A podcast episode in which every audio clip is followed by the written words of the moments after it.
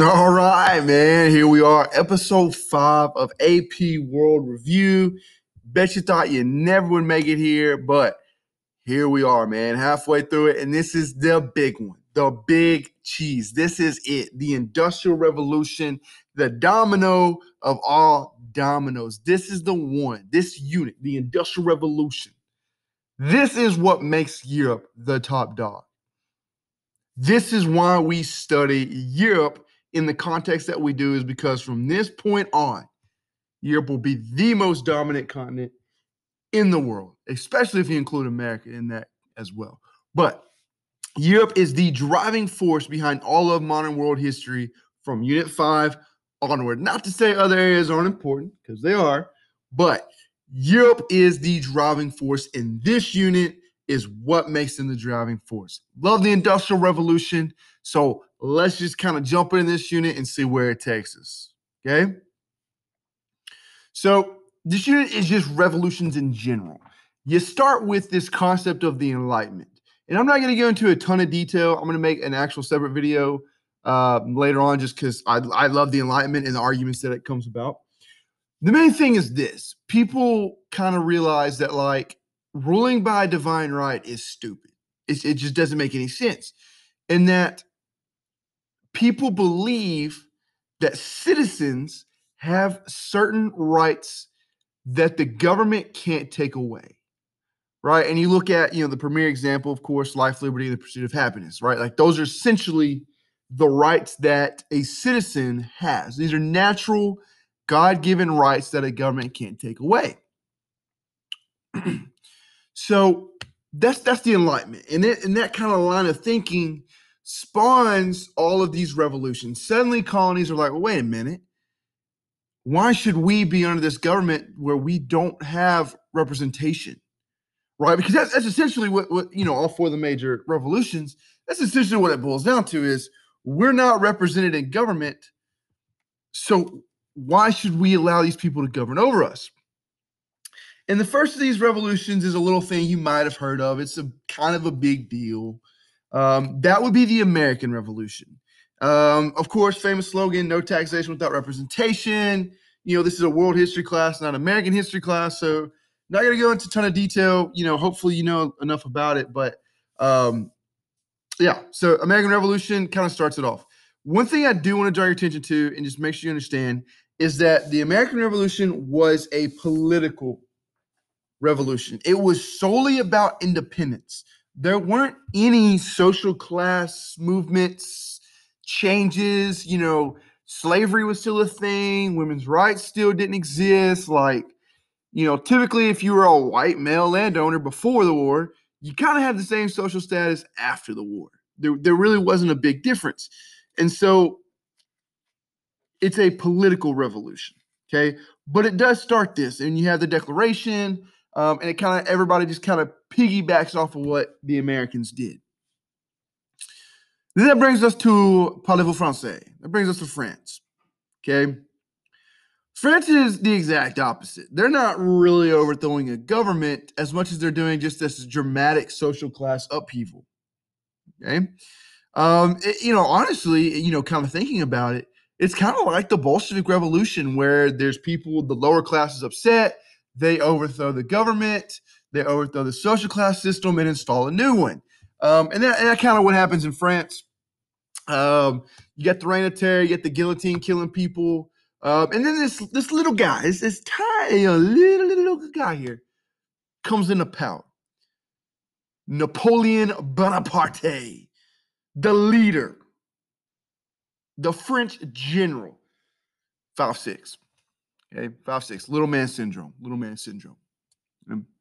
But for real, Napoleon comes into power out of this reign of terror. Okay, and, and again, it's kind of thinking about it, it's so crazy how this is like the Bolshevik Revolution, where you have this kind of internal civil war, then the most ruthless takes over, and everybody's like, "Yeah, we're fine with that because, you know, we're scared." So yeah, Napoleon, woo, right? Uh, yay, Joseph Stalin. Yeah, I don't know if anybody ever said "Yay, Joseph Stalin," uh, in at least a minute. Uh, anyways, so Napoleon comes into power, uh, you know, basically takes over all of Europe. Uh, will try to take over Russia, fail. Uh, England beats him at the Battle of Waterloo, 1850. Blah blah blah. Spreads nationalism. Um, that that's French Napoleon. Okay. Then we're gonna go back across the Atlantic here. We're gonna go to Haiti. Uh, Haiti is a French colony in the Atlantic. It's uh, sugar. That's the first immediate thing that should come to your mind. Is if it's a colony in the Atlantic, go sugar. Okay. So naturally, with sugar comes slaves. Uh, you have about a 300 to 1 slave population, 300 slaves to every one, uh, for lack of a better word, master, uh, for lack of a better term. And so the Haitians, you know, they have enough educated slaves uh, for them to kind of get these enlightenment ideas and for them to kind of come to this conclusion of why are we allowing these people to rule us? Why don't we just rule over ourselves? Uh, Toussaint Louverture leads Haitian Revolution Part One overthrows and you know kills all the white people. That's what he does. Uh, reinstalls slavery, basically, uh, more or less. Makes a deal with Napoleon, reinstalls slavery. Uh, they get rid of him. New guy comes in, basically does the same thing, and then Haitian kind of undergoes like you know multiple civil wars, what direction they want to go. Uh, big thing with Haiti is that it is both a political in the in the sense that they overthrew the French government, and social in that there were new social classes. Okay, French was basically an entirely social revolution uh, yeah, they overthrew the king and established, you know, a new form of government, but they were still French. They weren't they weren't overthrowing a government and establishing. You know, I mean, you know what I mean? Like they weren't like like America was getting rid of England, get, Haitians getting rid of France. France is still France. Okay, they're not they're not just they're not succeeding. They're not gaining their independence from anybody. Uh, so that's why it's more of a social revolution. Um, and then you have the Latin American revolutions. Uh, Mexico undergo a revolution. I mean, Guatemala. I mean, you name it. Like all those South American countries undergo a revolution at certain point. The main thing with the Latin American revolutions is is is this: they're not united. First of all, and second of all, it's going to start this kind of period of constant disarray. The United States is united. That I mean, that's kind of in the name, right? Like United States is pretty united in their goal and their kind of identity of belonging to a nation, particularly after the Civil War. The Latin American countries, not so much. Okay, a little bit, a little bit more regional identity uh, than, than what the United States had. So, Latin American Revolution kind of puts them behind the eight ball in terms of industry, uh, industry, and all that fun stuff. Okay. All right, take a break here. Okay, a little take, take a little breath here. Okay, so that is Enlightenment, the four major revolutions, and Napoleon and nationalism summed up. Now we get to the Industrial Revolution. This is it, guys. This is this is the pinnacle point in world history. This is this is the time that you can look at in world history and say, this is where everything changed. The Industrial Revolution. This is why Europe's able to conquer the rest of the world. This is why they are the modern force, the driving force of modern world history, is because of this. So, what was the Industrial Revolution? Like, what are we even talking about here? Well, the Industrial Revolution was just modernization. It was bringing Europe specifically, who still really doesn't have the technologies that the Eastern countries did, that your Middle Eastern Asian countries did. And the Industrial Revolution is going to change that. It's going to bring them from, you know, maybe being a little bit behind to on par to being truly way ahead and advanced. Okay, where they are so technologically superior to every single country other than Europeans that no one else stands a chance. Okay, we're talking about, you know, you look at colonization unit four, you saw how technology helped Europeans conquer powerful civilizations like the Aztec and the Inca with something simple like gunpowder and horses. Now, imagine that on an even grander scale. Now, Europeans have enough technology to conquer China, Japan, African nations. Okay? That's that's what kind of that's what the industrial revolution does is it's not these isolated regions anymore. Now it is true global world powers that are being taken over. India, that are being taken over by Europeans. Okay. So, uh, where does the Industrial Revolution start? Well, I mean, it starts in England. Why England? Are they just vastly superior to everybody? Eh, maybe, maybe. But really, here's what it boils down to one, money. England had money. They got rich from their colonies. Okay. They were rich, they had resources. Okay. So not only do they have money though, okay, because you got to have money to industrialize. Okay. You got to have money to make money. Common saying works here. But they had a government willing to invest money and to protect businesses. Okay. I'm gonna get a little opinionated here. It might offend some of y'all, but deal with it. Okay. What separated England and say India? Because both of them had the same technology, same kind of economy going, but England was capitalist. India still was kind of this like mercantilist theory, like uh, you know, government's gonna kind of run everything. England had this pure, almost pure capitalist system in place. Okay. And regardless of your opinions on capitalism, right? If you hate it, you hate it, you know, whatever. I'm not going to change your mind here on that. Capitalism spawns innovation. It does. That's a, that's just a fact. It spawns innovation. It allows people to take risk. And that is why England was able to industrialize. As a country, they had money, but they also had the economic system in place that allowed them to use said money to advance, to innovate, right?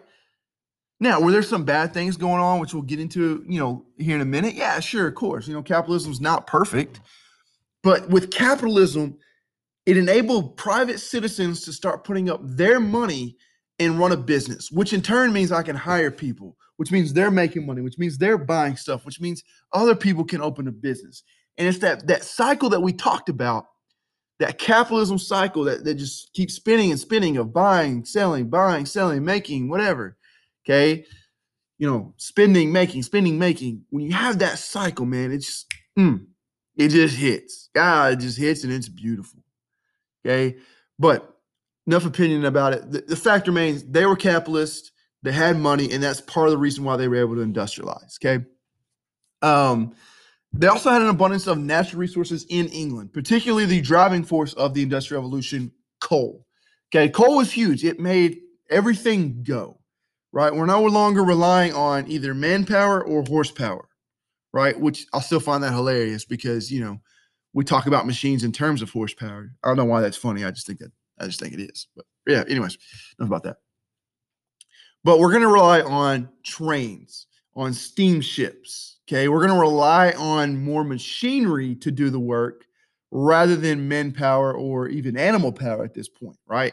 Now we're machine power. Um, and a couple other things that England had going for it. One, it's small, so it's a lot easier to get things from the mines into um, the factories. You know, you look at, for example, United States. You know, we're a huge country. It, it takes a lot to get the mine, you know, the the iron from the mines all the way to the factories in the cities, right? I mean, it, it, takes a little bit more to do so than what England had to do. Same thing with Russia. That's that's why we'll industrialize kind of late. Okay. Um, you know, people talk about ingenuity, like, yeah, they had some good ideas. Um, mostly centered around the textile industry, which is the making of clothes, basically. Um, you know, yeah, they have that. But remember that industrial revolution is two parts. We're talking about part one right now. This is steam engine. This is um, textile industry, the makings of the factory system. Like, like this is the Industrial Revolution Part One. Um, interchangeable parts, things like that. Okay. So it will eventually spread. Okay. It, it'll start, you know.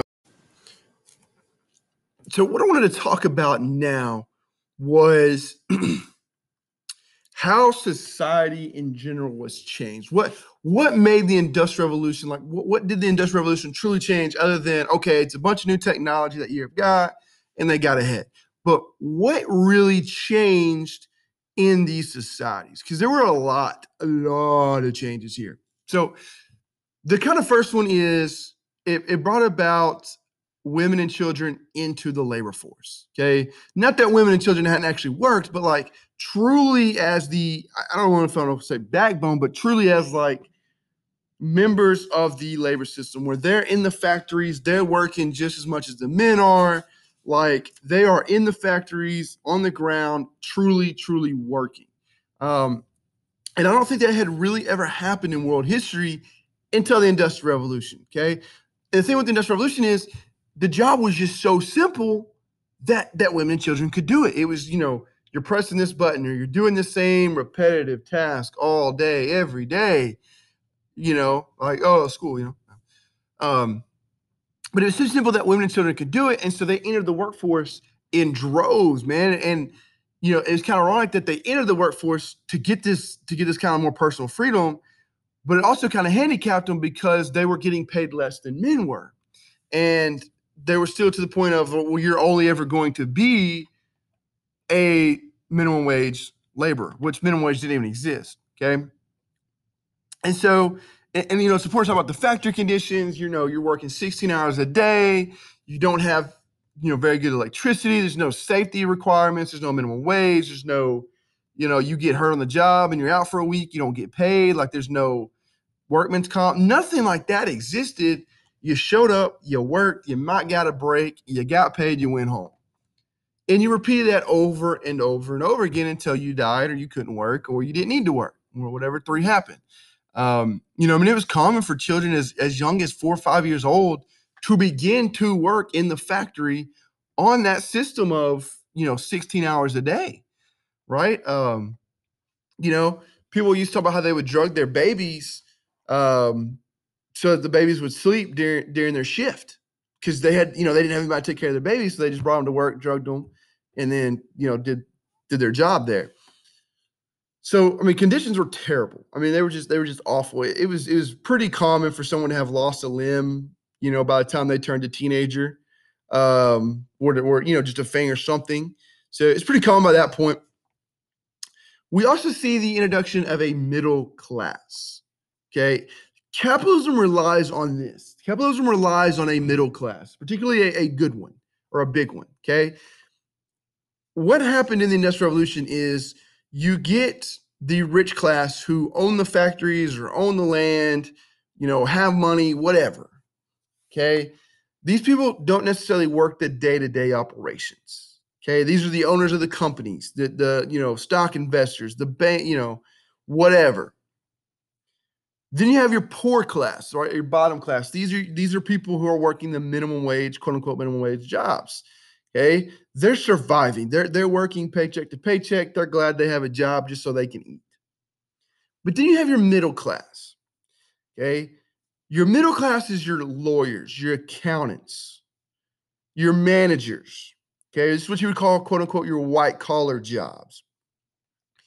People that didn't really do the manual labor, but they still had to go to work on a daily basis. Okay they still weren't rich enough to where they could like, ah, oh, you know, I'm just gonna, I'm just gonna go on vacation in the Bahamas for a month. I mean, they said to work, but they weren't living paycheck to paycheck. They could slowly save up that money. That's that's the middle class. And the thing with the middle class is they're making enough money to survive, and so all that extra money can then be spent.